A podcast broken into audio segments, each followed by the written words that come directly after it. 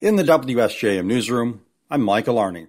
The Palisades Economic Recovery Team is planning a meeting next week to present the final draft of its economic assessment of the Palisades nuclear power plant closure Market Van Buren's Sarah Snowing tells us the report is the work of a team made up of the Southwest Michigan Planning Commission, Connexus Group, Michigan Works, and Market Van Buren. The group was formed in anticipation of the plant's closure to study the likely effects. What's being presented now is a full final report that blends both the hard numbers of the modeling looking at the impact of the plant closure and then also the narrative that we've gotten from the community that provides context for these numbers, what this impact is actually going to mean for Van Buren, Cass, and Berrien counties. Although there is now a possibility the Palisades will reopen, Snowing says it's still important to plan for its eventual closure, whether it's now or decades to come.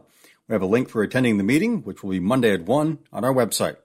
With the new school year just about here, Michigan students are being reminded of the OK to Say tip line. OK to Say was launched in 2014 as a way for students to anonymously seek help with threatening situations in their schools.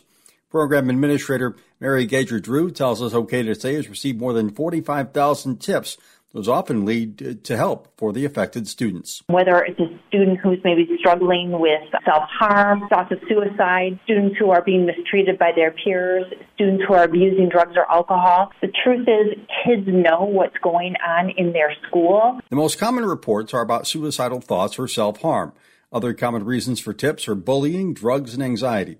Gager Drew says it's important for students to know about the service and no help will be on the way. We've been able to prevent school violent attacks, getting kids the help they need when they were thinking of suicide. So there have been a number of positive interventions that have occurred because kids are doing the right thing. When a tip is submitted to OK to Say, the information is forwarded to the school, police, or another entity.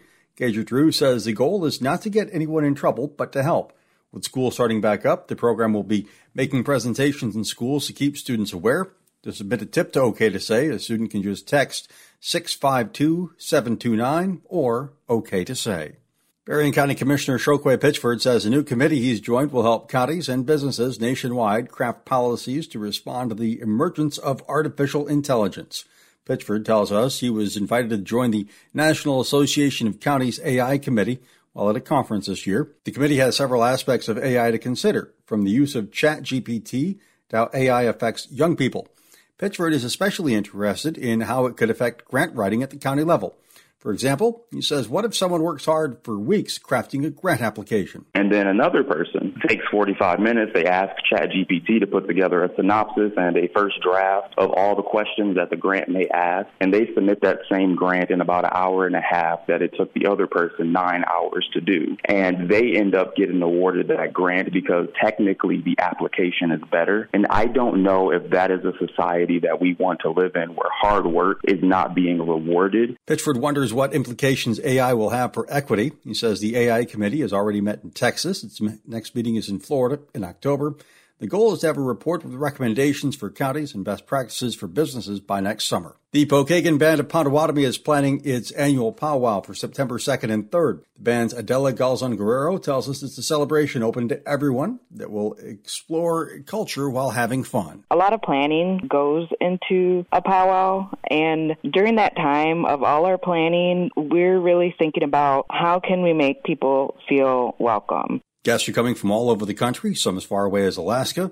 Galzon Guerrero says there will be crafts, a whole lot of dancing, and food. From traditional foods like wild rice and also some more contemporary, so like fry bread, but it's all native foods and homemade, so really delicious. If you're new to powwows, I do suggest trying these. Galzon Guerrero says the dancers compete for cash prizes. It is free to attend the powwow. It'll be held at the Pokagon Rogers Lake Campground on Sink Road in Dowagiac Labor Day weekend. In the WSJM newsroom, I'm Michael Arning.